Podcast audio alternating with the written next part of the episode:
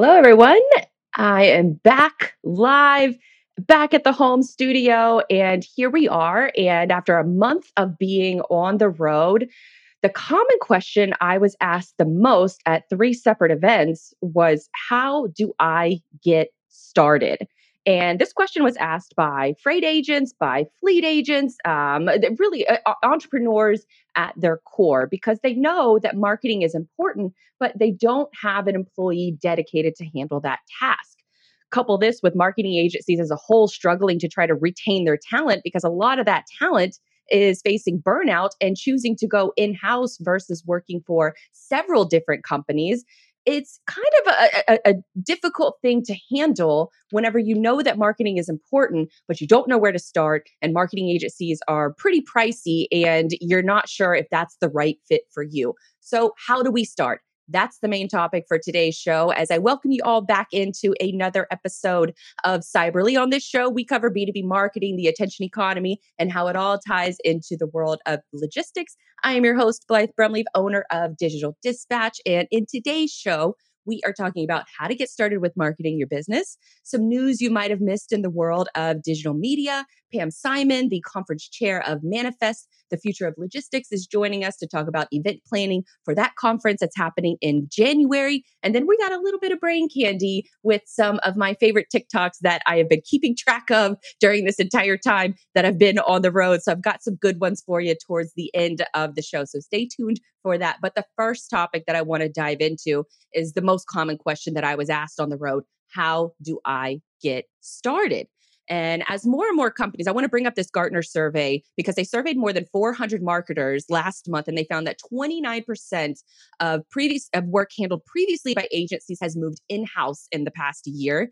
And separate survey conducted by Gartner in 2020 revealed that most marketers commonly bring social media creative production and content marketing in house. And the biggest reasons that they're doing it is speed because they can get work done faster, obviously, if somebody is in house versus hiring somebody that's outsourced or somebody that uh, within a marketing agency that probably has 30 other businesses that they're managing all at the same time.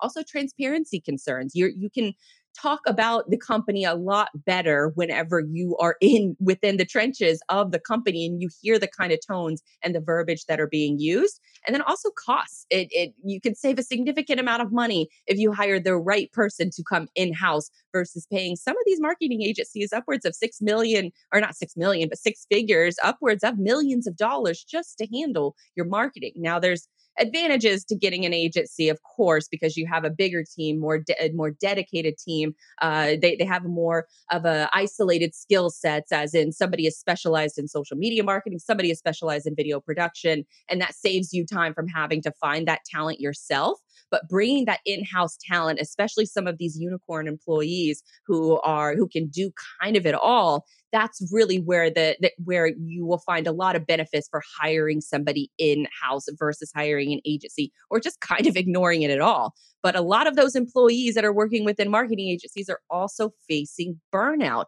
Why? I alluded to it earlier that a lot of eh, workers within an agency they're working with several different companies several different clients. The hours are insanely demanding and during a year where we saw a lot of the marketing budgets being put on the back burner. Now those budgets have come back and they've come back with a force. So a lot of employees at marketing agencies are facing burnout and they're choosing to go in house where they can specialize with one company versus several different company. In fact, a Forrester report forecasting the industry the marketing industry as a whole will shed more than 50,000 jobs over the next two years. So, this is a trend of employees going in house, of marketing employees going in house, and it's not slowing down anytime in the future. But many of us who are working in freight, we're lucky to even have somebody that's dedicated to marketing.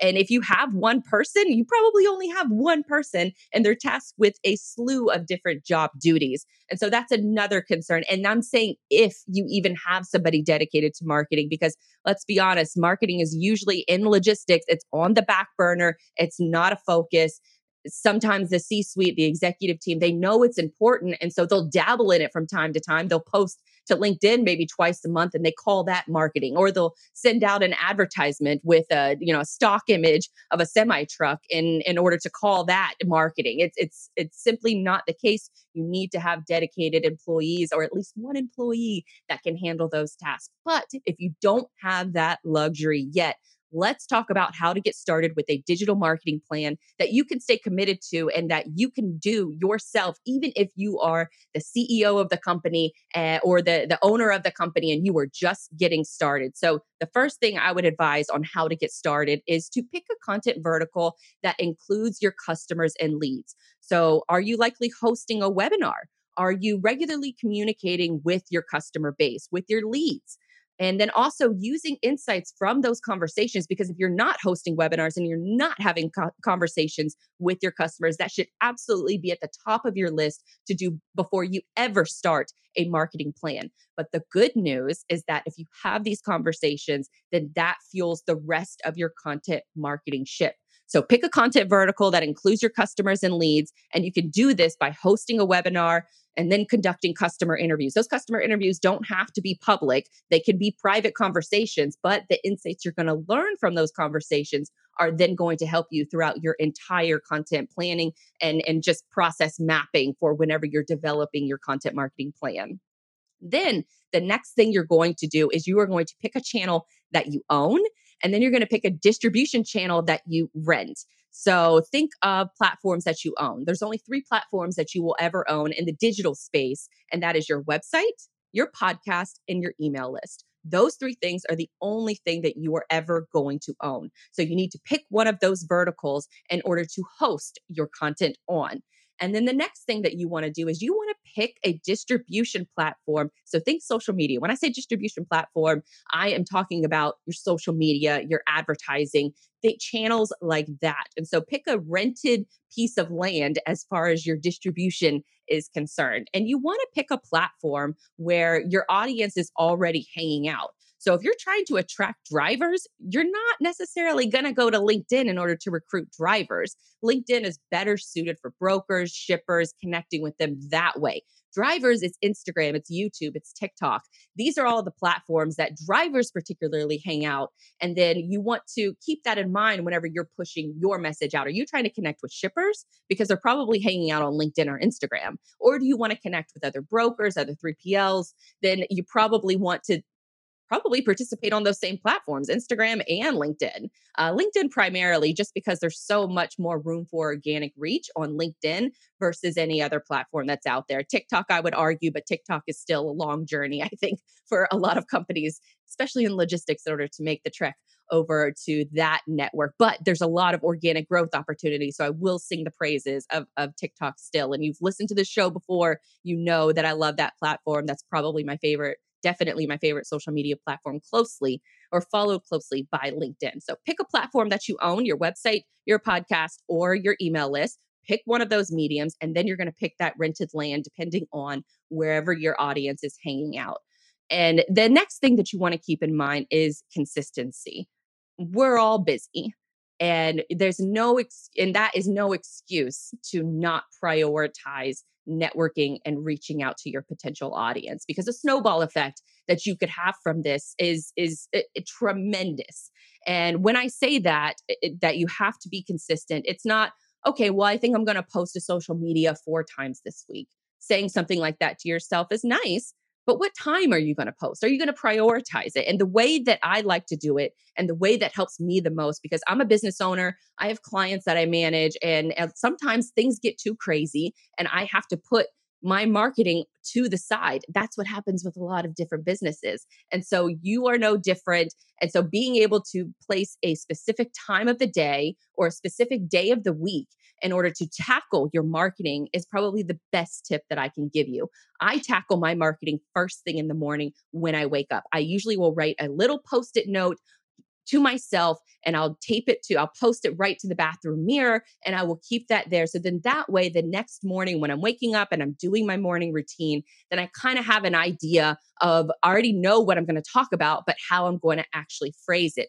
I take care of that first thing in the morning and then I go about my business for the rest of the day. And then as I'm taking breaks, if I'm running to the bank or if I'm on, you know, lunch or if I'm just getting off a call, then that's my opportunity to check in with that post and to check in with the the marketing that I sent out or the message that I sent out earlier in the day and that's a way for me to continuously follow up and engage with people and network with people in a digital environment, but I still took care of that first priority, and that's getting the message out. So I'm using those conversations that I had on the webinar with my customers, with my leads, and I'm using those insights of, of the conversations that I had with them. So the problems that they were facing, why they became my customer, why they continue to still work with me, little trigger points like that that will help me fuel the rest of my messaging.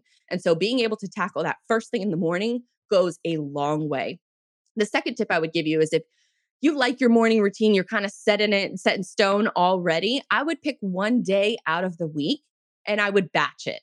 And I would batch four to five different messages that you're going to talk about for that following week write them all out in a Google document or write them all out in a Google spreadsheet with the date that you're going to publish them. And then that way, it's as easy as copying and pasting directly into the platform on the day that you want to post it. So you're still posting it on the first thing in the morning whenever you first wake up, but at least you don't have to go through the process of thinking about what you want to say. Sometimes, depending on the person and depending on the day or the workflow, it's easier to just crank out, you know, five or six different LinkedIn posts or Instagram posts, crank out those captions, get them saved. And then that way you have a library of content to go back to. And so that way you're not scrambling first thing in the morning and wondering what you're going to post.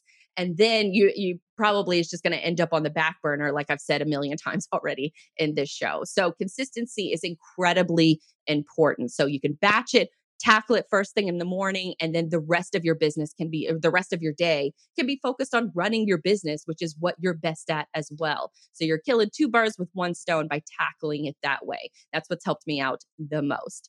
And then also managing what you're I, I mentioned you know posting it into a spreadsheet or posting it into a google doc. There's also tools out there project management tools a project management tool has saved my life on so many different occasions. I don't know how many of you are out there using project management tools, but things like Monday.com, ClickUp, Asana, uh, Basecamp, these are all different project management tools that you can store all of your information in, your brainstorming, uh, links to the content that you want to share, images. You can communicate with other staff members. Maybe you have somebody that's helping you out with graphic design and they develop the graphics. They can load it right into that project management software. So I don't know how everybody is surviving without a project management tool because it is my Bible. I check it multiple times per day, more so than email. So get yourself a good project management tool or get yourself a good process using one of, you know, the free software tools out there. I think Microsoft Excel has a free open docs software somewhere. Uh, I, I use Google Docs and I use Google Sheets. So that's the one that I know and that I love. And it makes collaboration pretty easy. But if you follow those different steps, because then you have you have your topics that your customers actually care about or your potential customers actually care about. You have a platform that you own to actually create the content. Then you have that rented land, that distribution place of where you're going to send that content, of where your audience is already hanging out. You have tactics to manage it all. You have software to manage it all. And then you also have to promise yourself that you're going to be consistent with this for at least six months because that is you're really not going to see much if you do it for two months and then you just disappear. You, you want to be consistent because once you start spreading messages and once you start talking about your business, you don't just want to disappear for months and months at a time because then your audience is frankly going to forget about you. And the algorithm, it's going to be tougher to build up momentum again via the algorithm. And so keeping that consistency by just carving out 20 to 30 minutes in first thing in the morning is the best thing that you can do for your business. And if you do this for six months,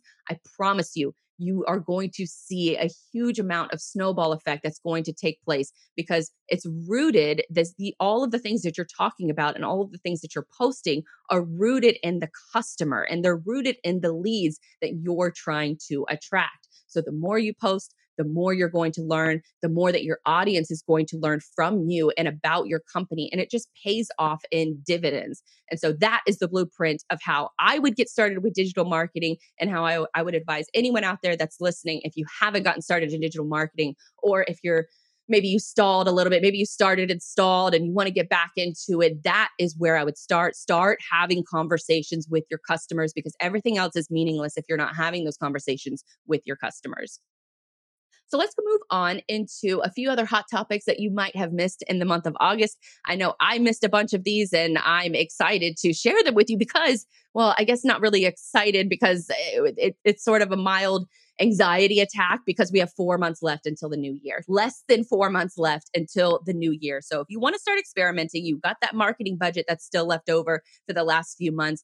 Here's some different little news topics that you may want to consider uh, either investing in or changing up your strategy because there's a few different news points, especially from LinkedIn, because LinkedIn is killing stories. Stories has been around for less than a year. You log into the app, uh, you would notice that some, uh, similar to Instagram and, and Twitter as well, they all had fleets or stories. And LinkedIn has decided that they're getting rid of it. Twitter decided about a month ago that they were doing the same.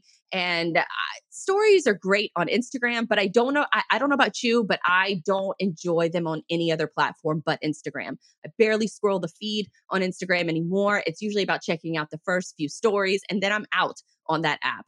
LinkedIn stories, I just never frankly used it. I, I, maybe posted to it a couple times, but I never checked out anybody else's stories. And so LinkedIn got some data back, got some feedback from their users, and they decided they're just going to kill it. And Twitter as well. But I think it's it's kind of cool to see these bigger platforms taking a step back and saying, okay, well, we kind of copied this feature from another Snapchat, another platform. And it worked out well for Instagram, but it doesn't necessarily work out well for our audience. I do know that TikTok is experimenting with adding stories into their platform. I do think it might actually work better on TikTok than it has on LinkedIn or Twitter. Um, so just something to keep in mind is if you're planning any kind of story type content, you want to keep those on Instagram because LinkedIn is getting rid of it and Twitter already has announced they've already dished it, I think, completely from their platform. So you can't even post to fleets if you tried. Um, now, going back to Instagram, they are killing the swipe up for stories. So, if you are one of those lucky few people, not lucky few, there's actually many people who have other 10 uh, over 10,000 followers. That was the prerequisite in order to be able to post a link in your feed or in your stories from Instagram. Instagram famously will only allow you the link in bio. They don't allow you to link in the post. So all of you people who are posting links and comments on Instagram posts, they don't work. So you just stop doing it.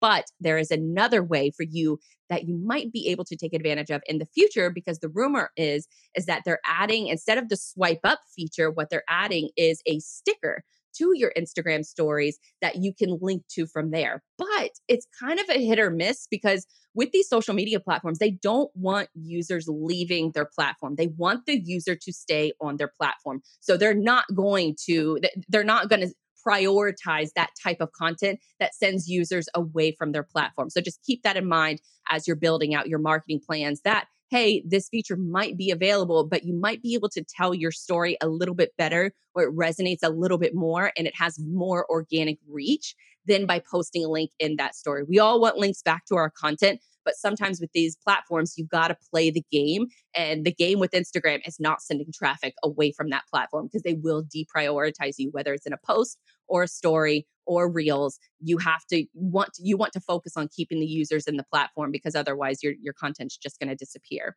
now the next one that i want to bring up before we bring on pam is tiktok has passed youtube for the average time watched per user this tweet from reed on twitter he's the manager for some of the top youtube talent like mr beast and to clarify a little bit youtube still holds the top spot for overall time spent, not per user, with over 2 billion monthly users versus TikTok's 700 million users in 2020.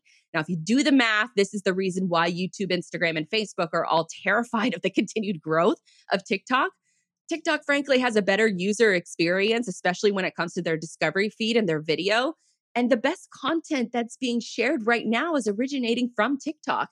You see the watermark on t- on Twitter. You'll see it on Facebook. You'll see it on Instagram. You'll see it on all of these different platforms. The best content that's being created on the web right now is being created on TikTok. So you have to figure out a way that you can translate your storytelling because with TikTok surpassing the amount of time viewed on the platform per user, then that just means and they they have half of the amount of less than half of the amount of users as YouTube. And so it's frankly it's one of those things where you have to think about how your short form video strategy is is taking hold. If you have a short form video strategy, and really a short form video strategy is about taking one specific topic about your service, about your product, about your event and then talking about that in 1 to 3 minutes tops.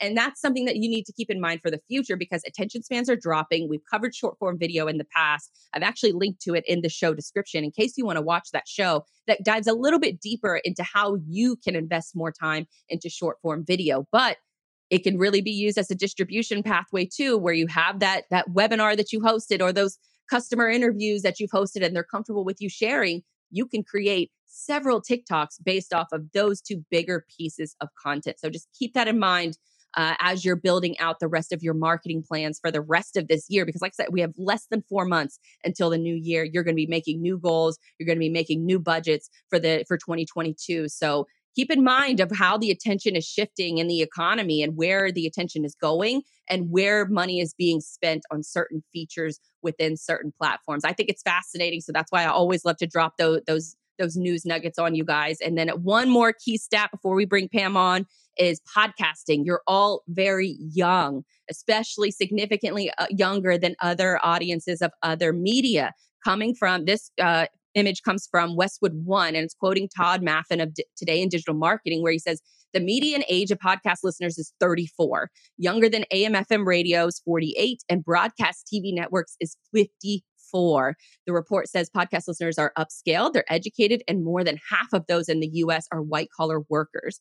And 55, this is one of the, the stats that really jumped out to me that 55% have a household income of $75,000 eh, plus so it's a it's a larger income household and then plus 39% hold management positions. And so with podcasting in particular, it's a little bit higher of an income and it's a little bit higher of an educational uh, a status, I guess you could say, for a lot of the workers that are out there. So think of that as you're building out your also your advertising campaigns because we'll cover that in a future show podcasting has really taken off as far as advertising and the ROIs are, are pretty promising. Cover that in a future show. But since we've covered everything major going on in social media and podcasting, let's switch gears a little bit to content marketing and events because few are more qualified to talk about this topic than conference chair for Manifest, the future of logistics, happening in January 2022, and executive vice president of programming for Connective. We're bringing on Pam Simon. Pam, welcome into the show. Hey, how are you? Very well, very well. Glad to be back, and I, I, I'm sure you're you're you're glad to be you know under you know starting to plan and and really get into the fine tuning of of the conference that you guys have going on in January. So l- let's um let's start off with with your job role. What exactly does an executive vice president of programming do? Um, at a high level, I'm responsible for securing the speakers, creating the content, the schedule flow of the event, and staying on top of what's happening in the industry. And now, how did you sort of, because you come from an entrepreneurial background, how did you get involved with planning events and planning conferences? Um, so, I would say um, in 2008, a friend of mine asked for you know some help on his startup, so I was helping him and he invited me to go to an event, you know, one of the the meetups that was happening in New York. And I went and it was awful. And like we left, and I was like, oh my God, I just lost two hours of my life. I'm never gonna get back. Like, why? And so he said, Well, could you do a better job? Said, yeah. So okay, great, let's do it. All right, fine. Um, you know, I'm still working a nine to five kind of job in marketing. So we we launched Future of Local, which was a panel discussion once a month. And what started out with like 30 people turned into a few hundred on a week, monthly basis. Um, and then, you know, because I was so involved with the New York tech space, when my husband got relocated to Brazil, um, I figured I could take some of the knowledge and experience that I had had in New York and translate that over there. So ended up producing the first demo day to ever take place in the country for an accelerator and then the first entrepreneur week which was a five day event with uh, 145 speakers. Um, so, following those two events, I mean, as you said before, networking is a huge uh, part of my life and has been extremely important. So, because of the network that I had built, was able to launch LATAM Founders, which is a private network for investors and CEOs focused on tech in Latin America. And then when we came back to the US, I joined Lab Ventures to uh, you know be on the venture side of things. When we started talking about company building and what are the best ways to build and strengthen these types of relationships with corporations, with investors, with other technology providers out there. In my background is in events and connecting people, so you can think of me as a as a business yenta, if you will. and um, you know, I asked my asked my partners like, okay, well, can I just launch an event series? Said, sure, go for it. Um, so that's how Future of Logistics came to be. And then in 2019, Connective acquired my event series. So it's it's been an exciting few years. So, so how did you did you have uh, I guess a, a, familiarity with logistics before starting up a logistics event, or maybe it was just part of uh, you know part of your network? How did you really get involved with logistics? So we were with the lab. We were looking at the three areas that were most prominent and disruptive in Miami, particularly. So logistics, real estate, and travel. And that's initially what got me into the industry. We did our first event in 2017 that had about 200 people, and then the following year, about 450 people. Um, when I'm excited about an industry, I just dive headfirst in and start to figure out what the ecosystem looks like and, and who should be there. And with logistics, there's so much room for disruption. Mm. Um, there's so many new technologies, there's so many areas that you can explore. And for me, that was what was really interesting. That's awesome. And, you said something interesting earlier. You mentioned that you went to an event and it was so boring that you left early. And so you wanted to create an event that was better. What were some of those things that you wanted to incorporate into an event that wasn't, that you hadn't seen before? Um, I wanted to have really interesting conversations on stage. I wanted people to be able to walk away learning something as opposed to just hearing a sales pitch. Mm. So I think for me, it was coming up with the dynamic of who can play off each other on stage. Um, I love putting competitors together, for example. Um, I think that when you have that organic conversation, a lot of interesting points will come out. And I think, you know, one of the things that we do with Manifest is it's not pay to play. Um, so I think there's been a change in the event industry with most events actually charging to be a speaker. Um, and we're I'm actually reaching out only to people that I think will that are making an impact on the industry and would be beneficial for others to learn from. Absolutely, I, I, love that approach because I, I, I think we've all been to conferences in the past where it just feels like a sales pitch, and they want people to start lining up in the middle of the event in order to buy someone's book or something. So that, those are more of some of the like more cringy mm-hmm. moments. But you're uh-huh. based in Miami now, and and with being based in Miami over the last year, it's been insane to watch the the I guess the in the the nation as a whole shift their mm-hmm. mindset from the tech scene being in California versus Miami. Talk to me about your just your personal experience with seeing the growth of the tech scene in Miami. I, I would imagine that the networking has been going off and that you're you're able to make some of those those better connections in person. Is that accurate? Yeah, yeah, that's I mean a lot of people have moved down to Miami over the last year and I think you know, having such an influx of different people has been wonderful for the ecosystem. Uh, there's a whole kind of old school group that's been in the tech space for a while here. So having all the new people come and blending it together, I think has been really interesting to watch. Um, overall, I mean, I'm excited for me. I've been able to meet more people in person, which is obviously great. Um, and Miami people come through here all the time. So it's it's it's a nice place to be. I can't complain.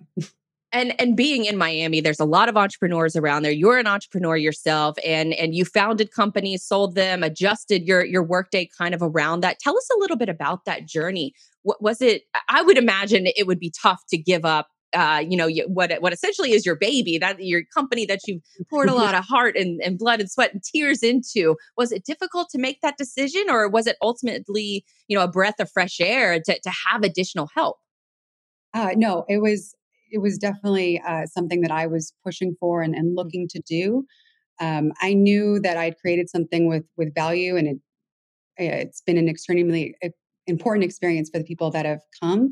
And to be able to take what I've created and bring it to the next level, I needed more support. I needed more people that could help me. I mean, when I was doing Future of Logistics, it was me doing everything soups to nuts, mm. all of it. Um, I did bring on two people, so I have you know an awesome team. But you know, selling the company and, and joining Manifest really gave me this incredible opportunity to bring what I had envisioned, you know, or hoped my event would become, you know, to a reality. Um, and I've been really lucky. I, I've been able to hire my dream team um, and and having the support of you know operations and marketing and people that that truly mm-hmm. understand all of the inner workings that go into this type of an event has been an invaluable experience so far.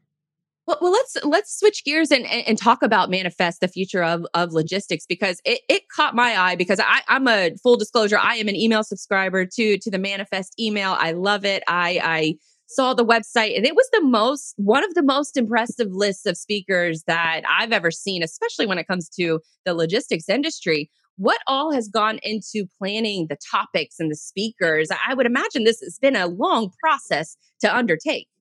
Yeah, I mean, we've been working on it for a while. Uh, initially, it was supposed to take place in June of this year, and we moved it because of COVID. I mean, safety is our main priority for our attendees.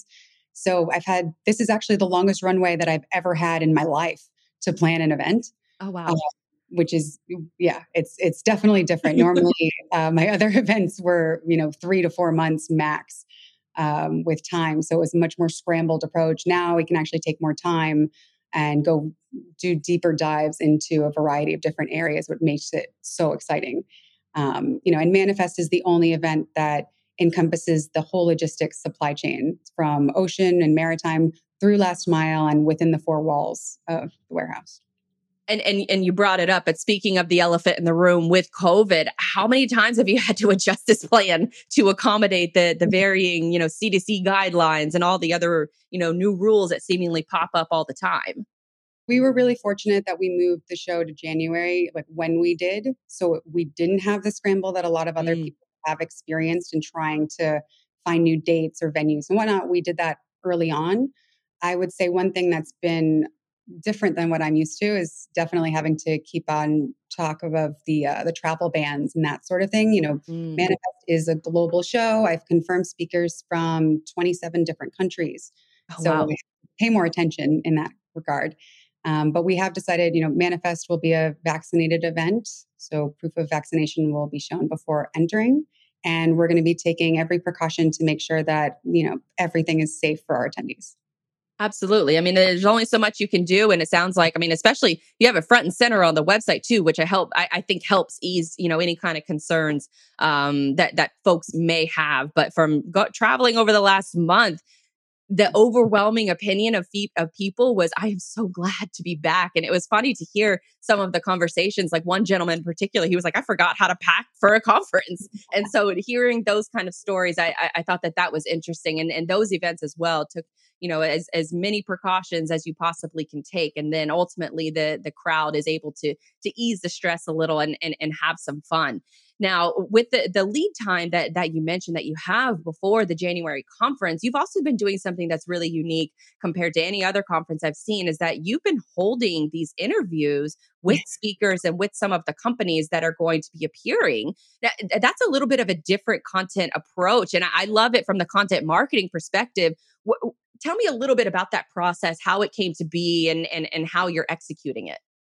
Honestly, when when a number of shows started going virtual, we had a conversation, you know, should we consider going virtual? What are the options?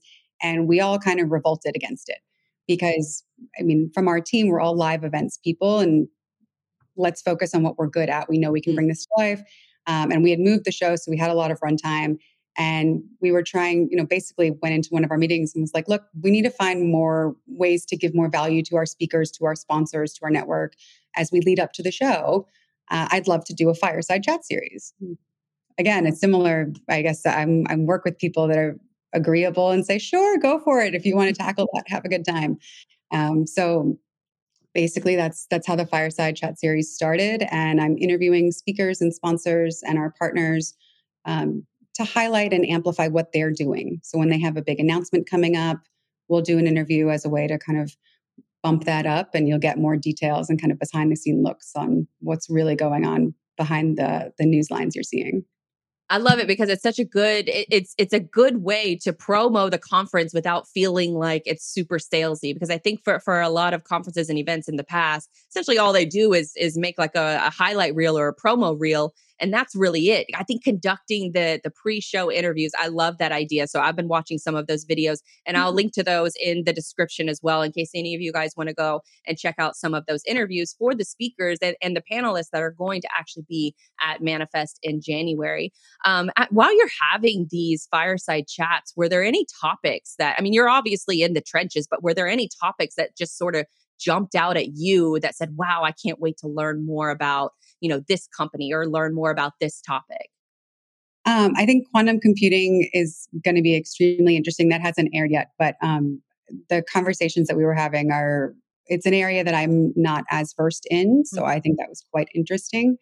Um, i mean overall i've had some incredible conversations. We spoke with stantec about you know the infrastructure and programming that you need to you know launch an autonomous program uh, within your business mm. with point pickup you know discussing the last mile and retaining that that customer relationship all the way through um, so the conversations have been really fun and i mean I'm, I'm lucky i'm fortunate i get to have these conversations with really innovative people and they're taking the time to answer whatever questions i have which is great now, separate from the fireside chats that you've already had, do, do you have any favorite topics that you're looking forward to? And, you know, maybe even some favorite segments or tracks that you can share with us?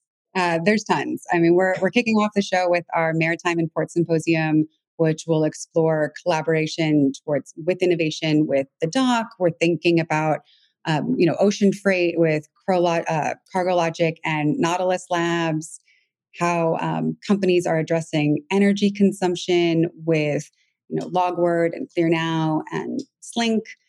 um, we'll go into some of the complexities around you know the rise in e-commerce and the demand with global container terminals the florida custom brokers association and maersk um, you know and then we have we have keynotes with e2 open Dematic, Ryder ups and gopuff uh, I mean, like, there's, I can keep talking about this.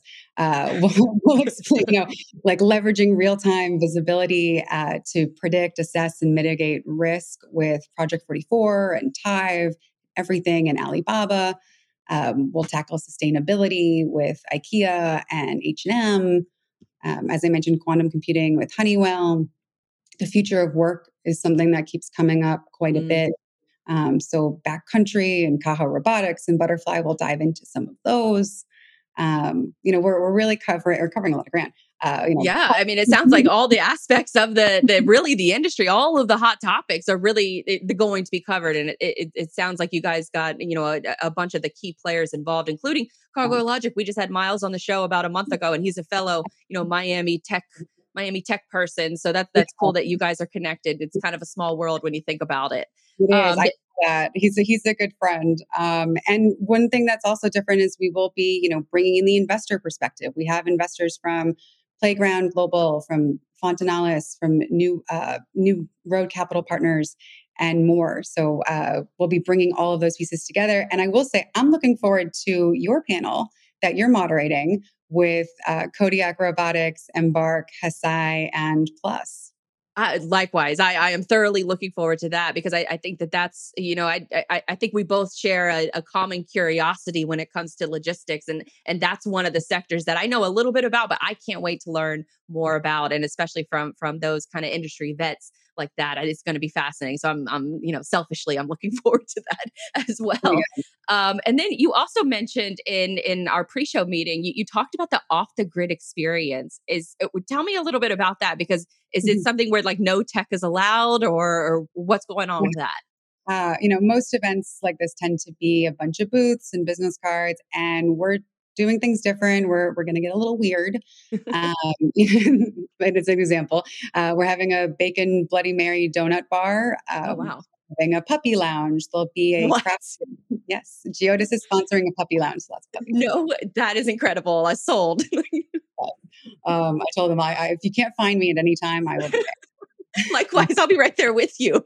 That is incredible. I've always imagined, you know, the the puppy bowl during the Super Bowl, just wanting to sit in the middle of that field during the halftime show. So if you guys have anything close to that, then sign me up. I'll be there the entire time. Now, now you can have that opportunity. Manifest. Um, we'll have uh, um, a craft mocktail bar sponsored by the Front Door Collective a women's luncheon sponsored by DHL, Project 44, NAI, which our president Courtney Muller is hosting. Um, one of your, actually, one of your panelists, Plus, will be doing ride alongs. So, in addition to having all the autonomous trucks and vehicles there, we'll also dive into LiDAR um, with Hesai and AI. We'll go into EVs with XOS. We'll go into drones with Flytrex and Wingcopter. Um, we're definitely going down the rabbit hole with robotics. There's a lot of robotics folks that are going to be coming um, from Dematic to Swisslog to Geek Plus. Um, and then so there's there's going to be a lot of uh, of interactive and new ways to engage with the different technologies that are going to be disrupting the logistics industry. So you have lots of learning with robotics and all of these different, you know, just high profile companies. And then you have the Bloody Mary and the donut bar, which checks those boxes for me. And then the puppy area. I mean, it sounds like you have something for everyone. And it's in Vegas. So that, yeah. So it's a big, big selling points all around. And and I know that you mentioned that you also have a surprise special announcement. And I I love surprises. I don't know what this is. So go ahead and, and, and share it with us. Uh, so for our closing party, uh, Ludacris will be closing out our show. No um, way. Um, so we're very excited about that. He's actually invested in a number of companies in the space. So we'll probably hear from him as well. Luda very- out here getting involved in logistics. Luda Logistics. That has a nice ring to it. I think so.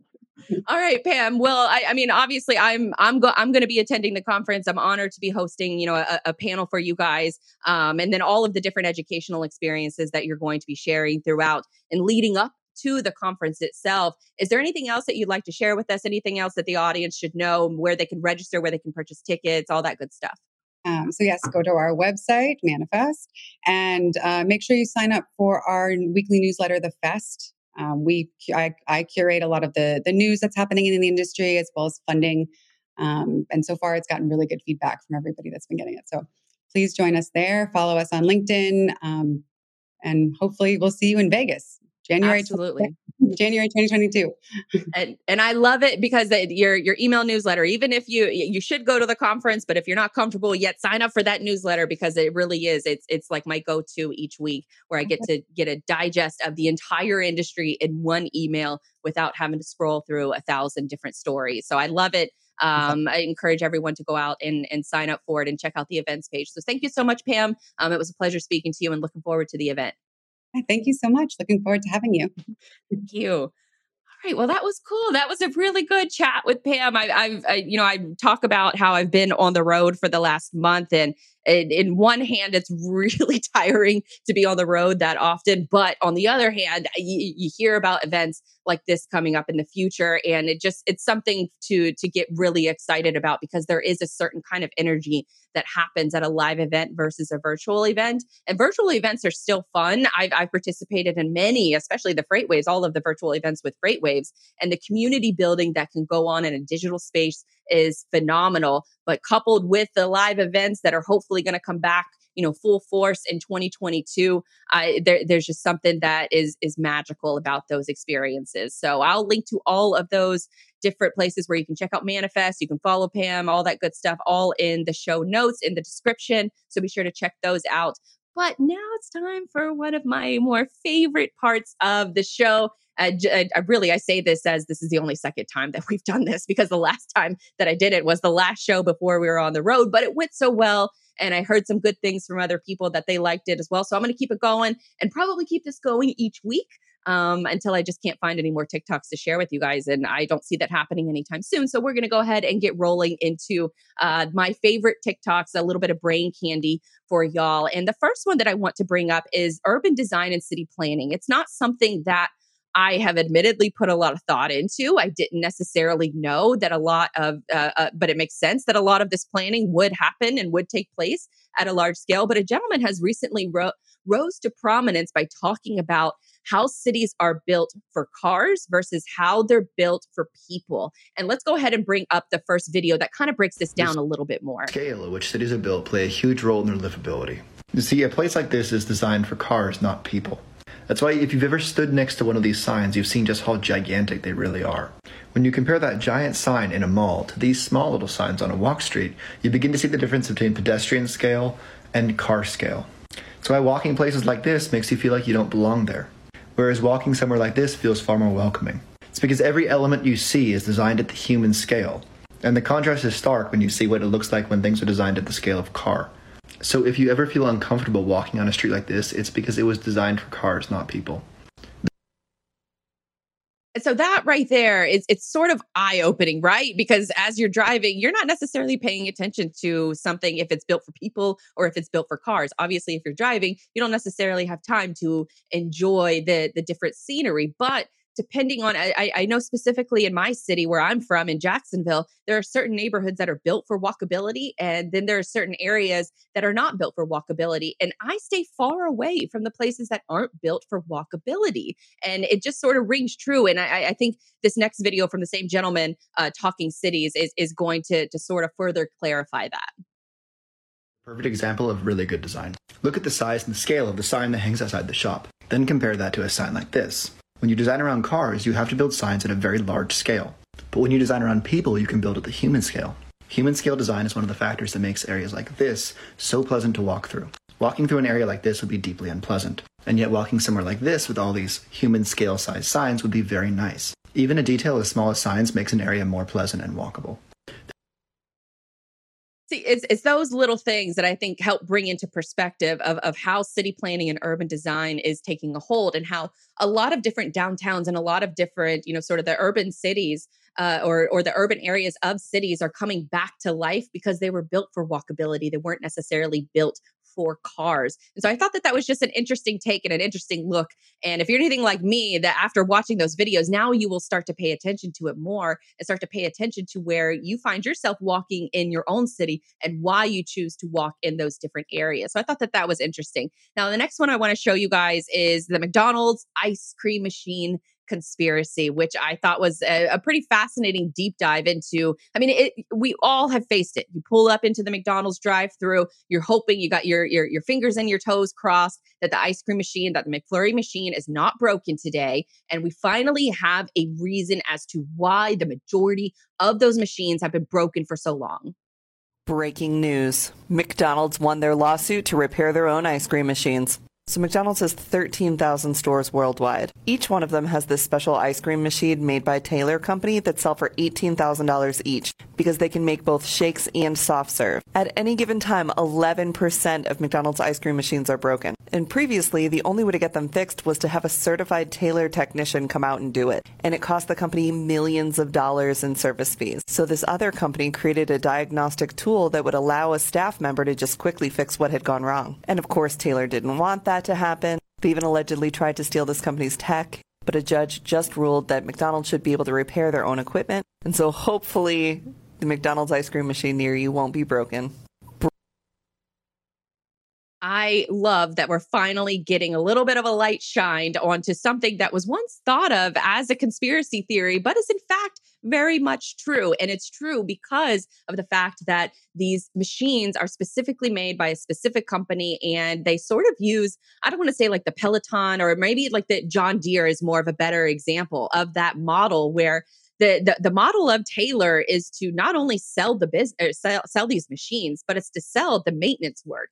And if you can make your machines break quite often, then you get more maintenance work and you get more maintenance fees. And if you are the only provider of those product or of those parts that can fix those machines and you're the only people that can fix it themselves then it leaves room for a lot of that residual income to come later on so it's not just about selling the machine one time it's about selling the service and the maintenance and the parts later on down the line so it looks like we're on a pathway to to having more ice cream choices at McDonald's or having a greater chance of getting those ice cream choices whenever you pull up through the drive-through. I will say though that recently since that video was made that the FTC is now reportedly investigating what's going on between Taylor and between McDonald's company as a whole. So it calls into to question the entire business structure. So hopefully, like I said, it's going to be a little bit better of a pathway forward in order for us to be able to get our McFlurries and to not have to worry if the machine is broken or to check that random website. I think there's a website out there. I'm blanking on the name, but you can actually go to it and see which machines at which locations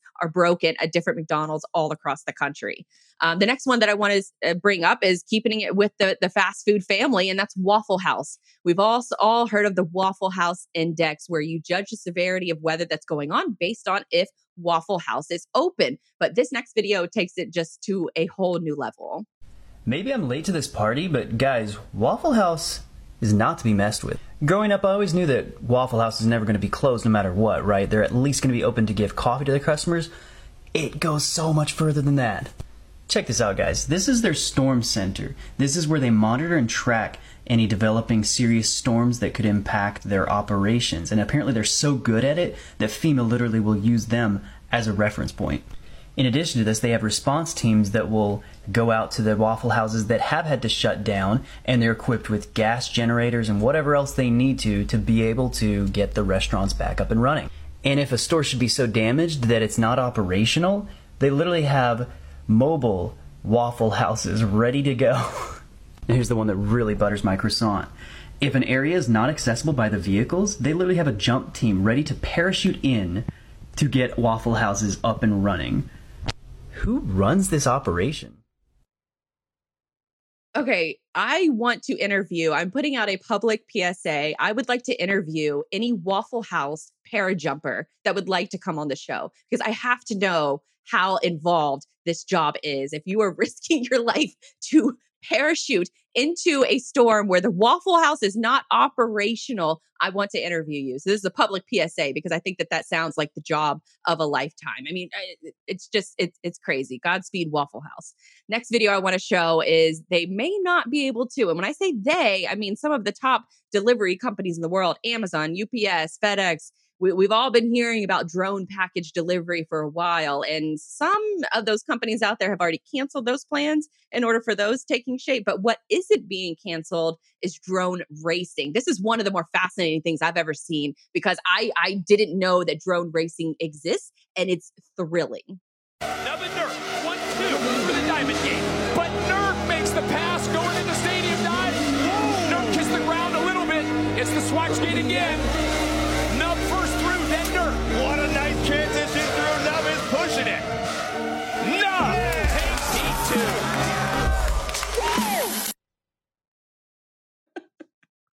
Just have to sit and think about that for a second that these guys are sitting down and they're uh, they have headphones on to watch what the drone sees and they're remote controlling it throughout these crazy insane races and on top of that, you have people doing play by play for these races. So not only have drones sort of taken on this next level where they're, you know, a, a, core piece of entertainment now, photography, videography, drone racing, but they're also taking on a different level where it's starting to become competitive. I, I've also seen uh, movements being made where they're trying to get theme parks like Disney instead of having fireworks each night that they that they should instead have a drone light show. So there's all different kind of aspects in which drones are being used and it's kind of wild to watch it happen in a racing environment where play-by-play sports announcers are getting involved and advertisers are, spons- uh, are sponsoring different segments of the race. I think that that's a whole new journey as far as uh, I don't even want to call it esports as concerned. I guess it's technically esports and real sports and maybe motorsports. I'm not exactly sure how you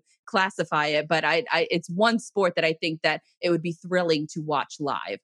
Now, bringing it back to the logistics world for a minute, I thought that this video was pretty crazy because I've never been, I, have always wanted to tour a port. I live in the Jacksonville area. JAXPORT is probably, you know, a rock's throw away. Um, they're not currently doing tours because of COVID. And so in the future, I would love to be able to tour facilities like that. So I haven't ever been able to really see some of these cargo ships up close and personal.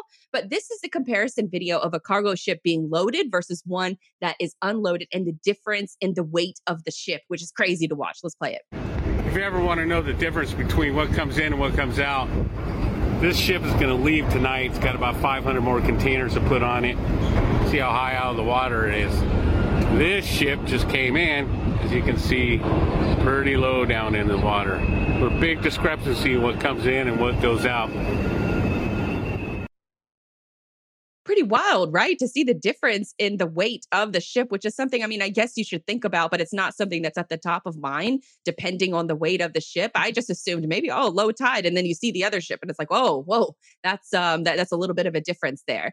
Um, and just keeping it up with the with talking about different ports, the Long Beach port is completely automated by AI. And they had this TikTok video to talk a little bit about how they're doing that process. Port Long Beach is the second busiest port in North America and the first fully automated container terminal in the United States. When a ship pulls alongside, we're using different algorithms to figure out traffic, scheduling, dispatching, and planning. We're doing this with 10 different cranes at the same time, 50 different vehicles at the same time, and we have 30,000 different places to put that container in the yard. Ship to shore cranes, we will set the containers on the platform. On that platform, there are over 20 cameras that use optical character recognition or OCR. Another crane will then pick it up, put it onto a fully automated vehicle. That vehicle will drive through the yard and it'll get to the right spot. These are transponders buried in the ground. They're in a grid pattern. There's more than 10,000 out on the production field. There's an antenna on the front and the rear. Once it reaches the yard, an automated stacking crane will pick it up and deposit it into a yard block. From the block, it'll eventually get deposited onto a truck or onto a bomb cart where it can make its way onto a train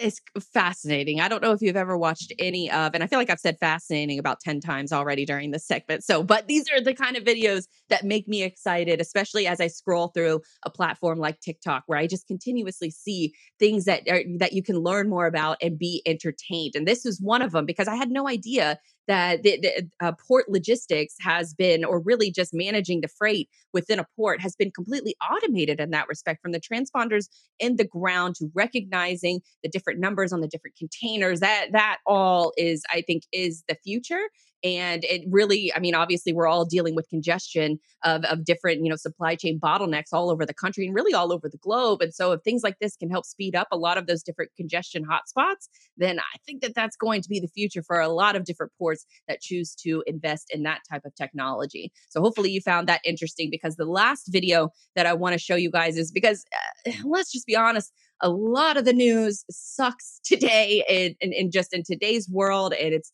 depressing and you know that's a whole other side of the story but for this show i really love to bring exciting topics uh, topics that you could be curious about and love to learn and things like that and this last video i think really touches on the true nature of humanity so in a world of bad news i wanted to to end this segment with this piece of good news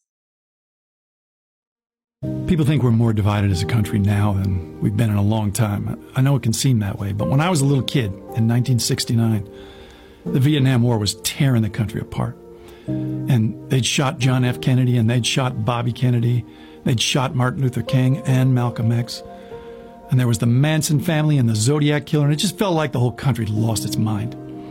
My father, who'd grown up in the Depression, well, his faith in humanity was just at a low ebb. And the two of us that June were driving from LA to Oakland in our old 1960 Oldsmobile, and a water pump blew out south of Bakersfield. And so this was long before cell phones. So we were about, well, we were going to have to hoof it like nine or 10 miles into town when this young cowboy pulls up in a flatbed and offers to tow us in. And all my dad had on him for money was this old Chevron gas card. So he kept telling this young fellow, you know, I can't pay you. And the young cowboy's looking at him like, yeah, I wasn't going to charge you. So he rolls us into town, and this is a Sunday, so nothing's open. So he has to go get his mechanic friend to open up his garage. And my dad says, Hey, listen, I don't have any money. And the mechanic says, You know, we'll work something out. And then they all realize they don't have the actual part. So now they got to go roust out the local auto parts store owner and they bring him down. And my father's like, Okay, okay, we need to talk about how this is all going to get settled. Because he just couldn't imagine anybody being this trusting about the money. So the cowboy says, Look, if it and make you feel better, I got a bunch of watermelons I need to get loaded onto my flatbed, and it's pretty hot work. And if you help me out, I'll pay for the part. So next thing you know, we're all unloading watermelons from inside a rail car. And that's about 140 degrees. And 90 minutes later, we are soaked in sweat. And up rolls the car, just running like a top. And my dad says, I really don't know how to thank you, fellas, and uh, for this good turn. And we're turning to go, and the mechanic gets this look on his face and says, Whoa, whoa, where do you think you're going? And you could see on my father's face just all the fear and distrust come to the surface. He stiffened like a leopard. And the mechanic says, No, no, no my wife's going to make us all Sunday dinner, and, and, you and the boy can get a shower and a clean shirt, and it'll it'll make the drive easier for all of us. So we sat down for a dinner of fried chicken from the chicken right over there, and corn on the cob from the corn right over there. Man, I got to tell you, I, I, I we'll never have a meal that good ever again. And my dad didn't say maybe three words the whole drive, but when we got home, I got into bed. I was just about to turn off a light, and he stops in the doorway and he says to me. No matter what you see in the movies or on TV or you read in the papers, you listen to me. That's how people really are. And about a month later, Neil Armstrong walked on the moon. So, keep the faith.